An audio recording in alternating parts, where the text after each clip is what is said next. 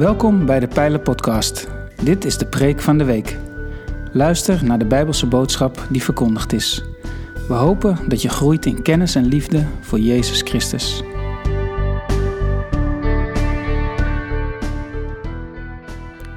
Op vrijdag 2 april was het Goede Vrijdag. De dag waarop christenen herdenken dat Jezus zijn leven heeft afgelegd tot in de dood.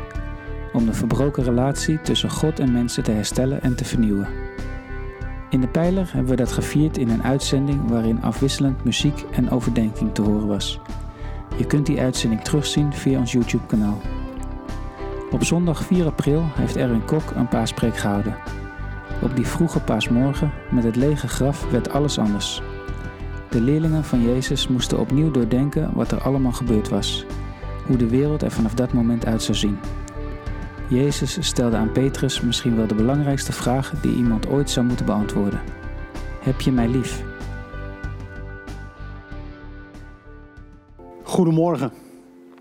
Er is geen ander moment in het jaar waarop we ochtends wakker worden en meer geconfronteerd worden met het gegeven dat de wereld niet klopt dan de paasmorgen. Juist op de paasmorgen worden we wakker in een wereld die op zijn kop staat. Waarin we niet meer begrijpen wat boven en onder is. En dat komt voornamelijk door de vrouwen die terugkwamen met de boodschap: De Heer is opgestaan. Hij is niet meer hier. Hij is niet in het graf. Op dat moment begon een andere manier van kijken naar de wereld. Werd het voor de discipelen ineens duidelijk wat Jezus had bedoeld met sommige passages. Dat duurde wel een tijdje, maar langzamerhand begonnen ze het te snappen. Maar de gedachte die we hebben, die is van alle tijden. De wereld zoals we die om ons heen zien, klopt niet. Dat was zo voordat Jezus op aarde kwam. Dat was zo toen hij stierf. Dat was zo nadat hij is opgestaan. En dat is ook vandaag de dag nog zo. De wereld zoals wij die zien, klopt niet. De machtige mensen zijn veel te machtig en daar kunnen we niks aan doen. De arme mensen zijn veel te arm en ook datgene wat we daaraan proberen te doen, heeft vaak het effect van een druppel op de spreekwoordelijke gloeiende plaat. De wereld klopt niet. Of je nu onze regering wantrouwt en denkt dat het reguliere journaal alleen maar berichten brengt van de regering die ons probeert te misleiden en die allerlei dingen probeert om ons maar vooral zoveel mogelijk onder de duim te houden. Of je ziet een wereld waarin sommige mensen helemaal de weg kwijt zijn en in de gekste theorieën geloven. En dat je juist vertrouwen hebt in onze regering. Bij welke kant je ook zit.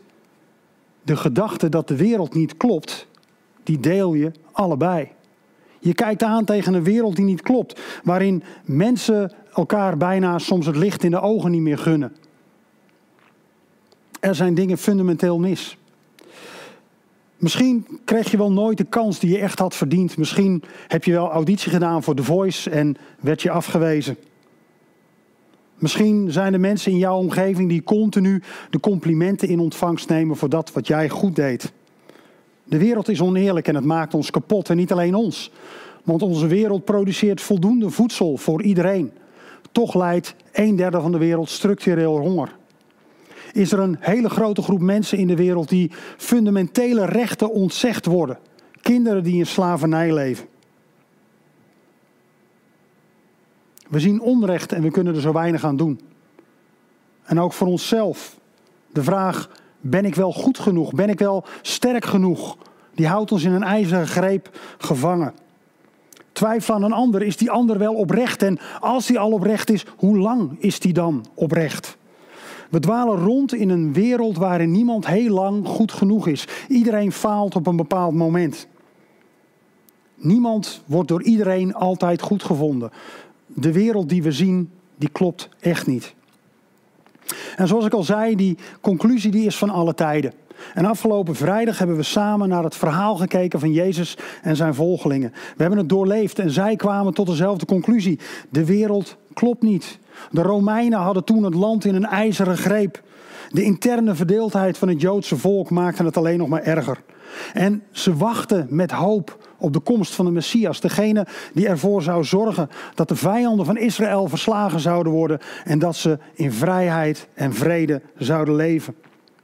Maar het liep anders. Jezus' weg naar overwinning had hem gebracht naar een kruis op de heuvel van Golgotha. Daar was hij gestorven terwijl hij niets verkeerd had gedaan.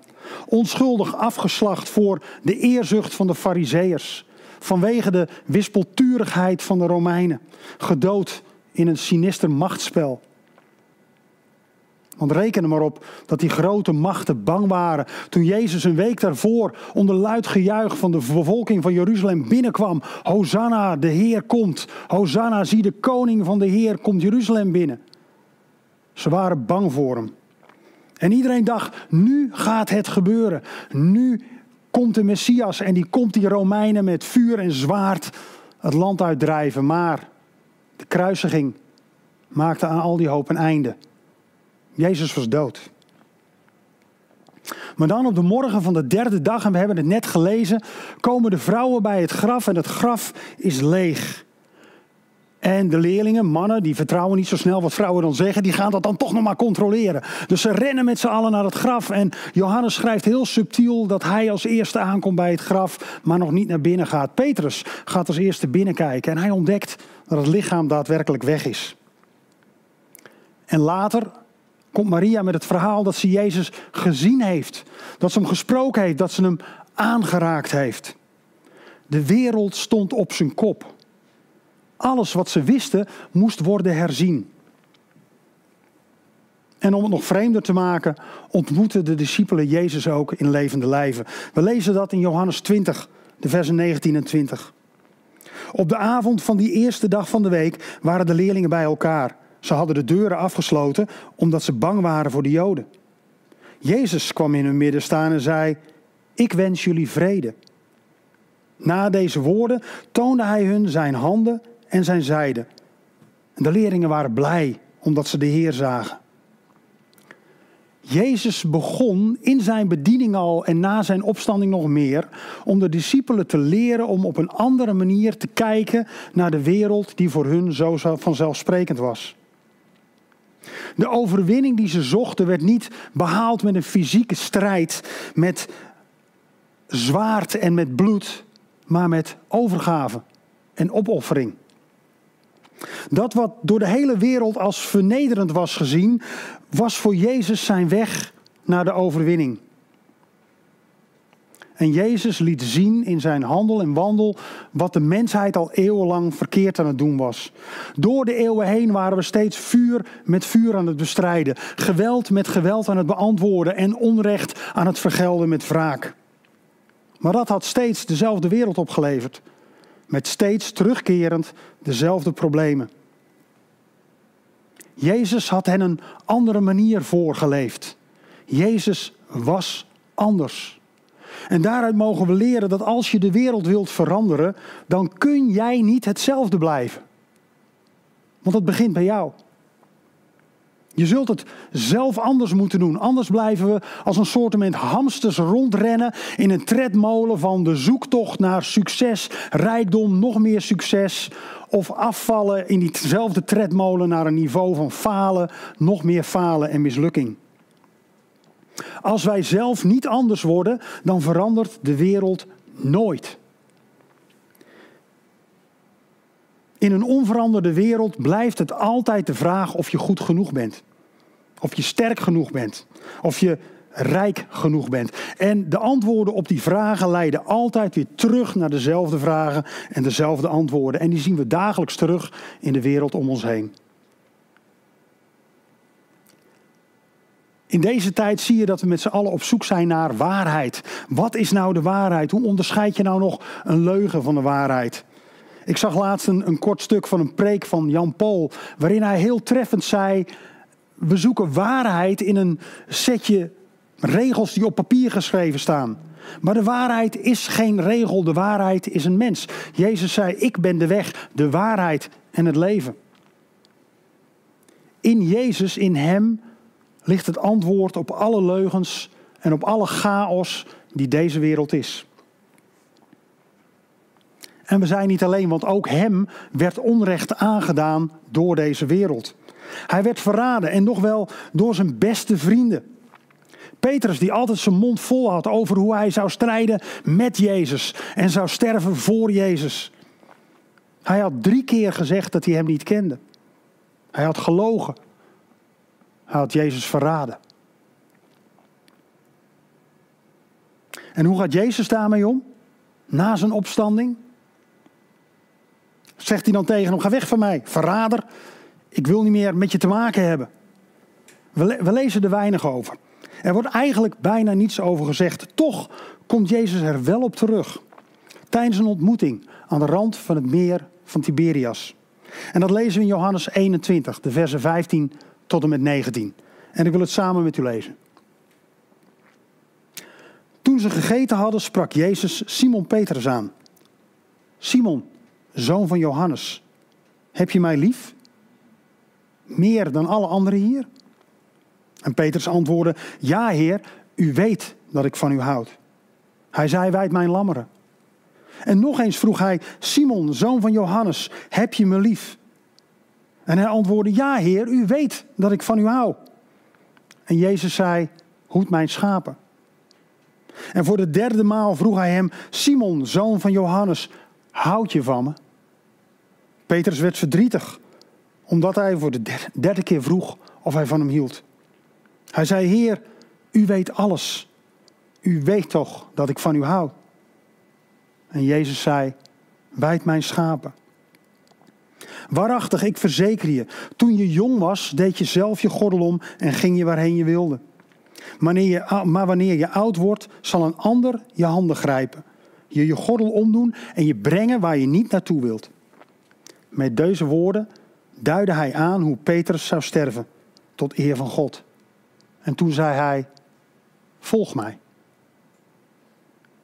Daar waar je als mens zou verwachten dat Petrus even op zijn nummer gezet zou worden. Hé hey, gast, je had toch altijd zo'n grote mond. Waar was je nou hè? Toen het er echt toe deed, waar was je nou? Waar was je vertrouwen? En misschien zou je zelfs strafmaatregelen verwachten. Joh, Petrus, grappig, maar jij hebt laten zien dat jij echt geen leider kunt zijn van deze groep. Laat staan van de kerk die hierna gaat groeien. Echt niet. Jezus spreekt met geen woord over de situatie zelf.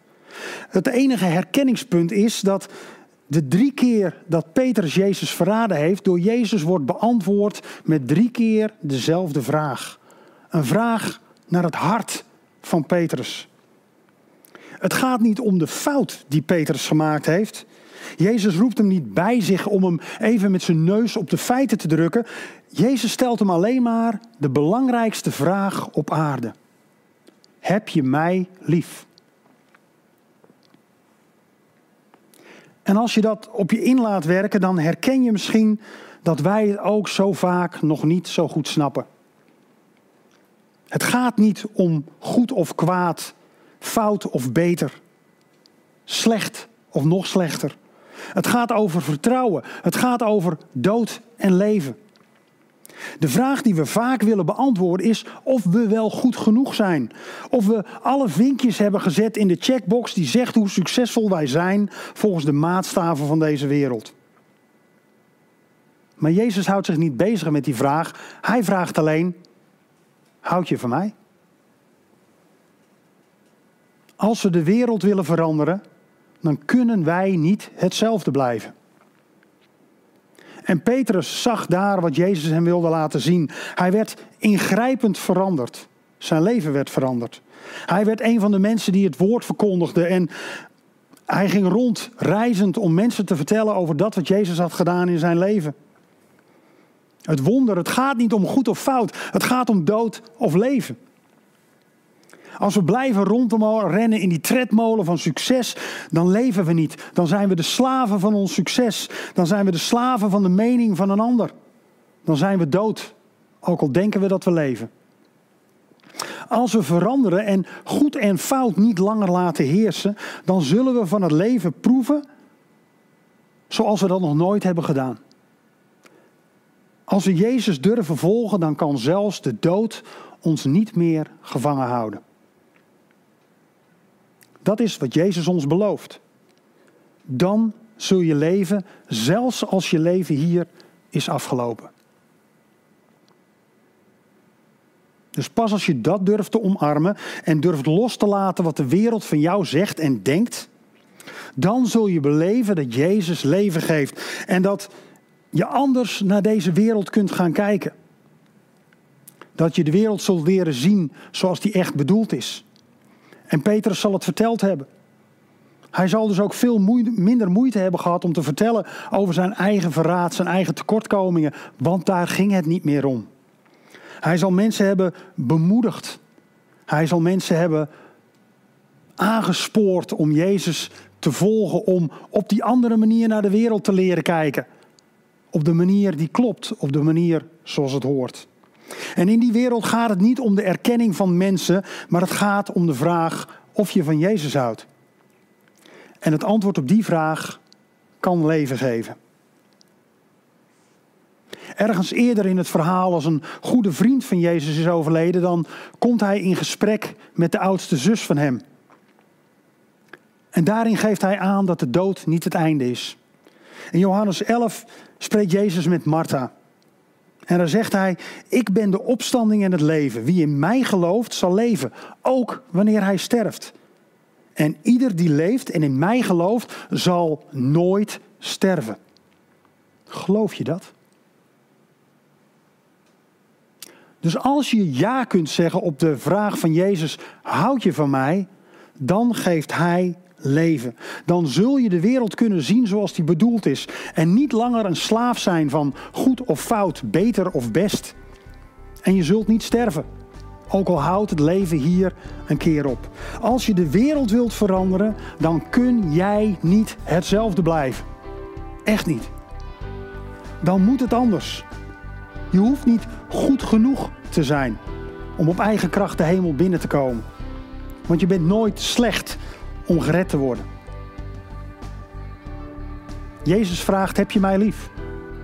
Vertrouw je mij? Geloof je in mij?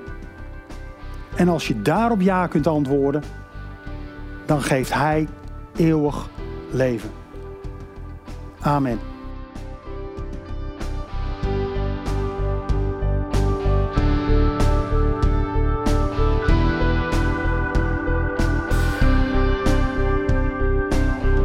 Bedankt voor het luisteren naar deze aflevering van de Pijlen Podcast, Preek van de Week. Heb je vragen naar aanleiding van deze preek? Stel ze. Dat kan via een e-mail naar onderwijs.pijler.nl. We helpen je graag verder in je groei als leerling van Jezus Christus. Abonneer je op deze podcast, zodat je altijd op de hoogte blijft van het onderwijs uit de Pijler. Goede week gewenst, ga in vrede, want God is nabij.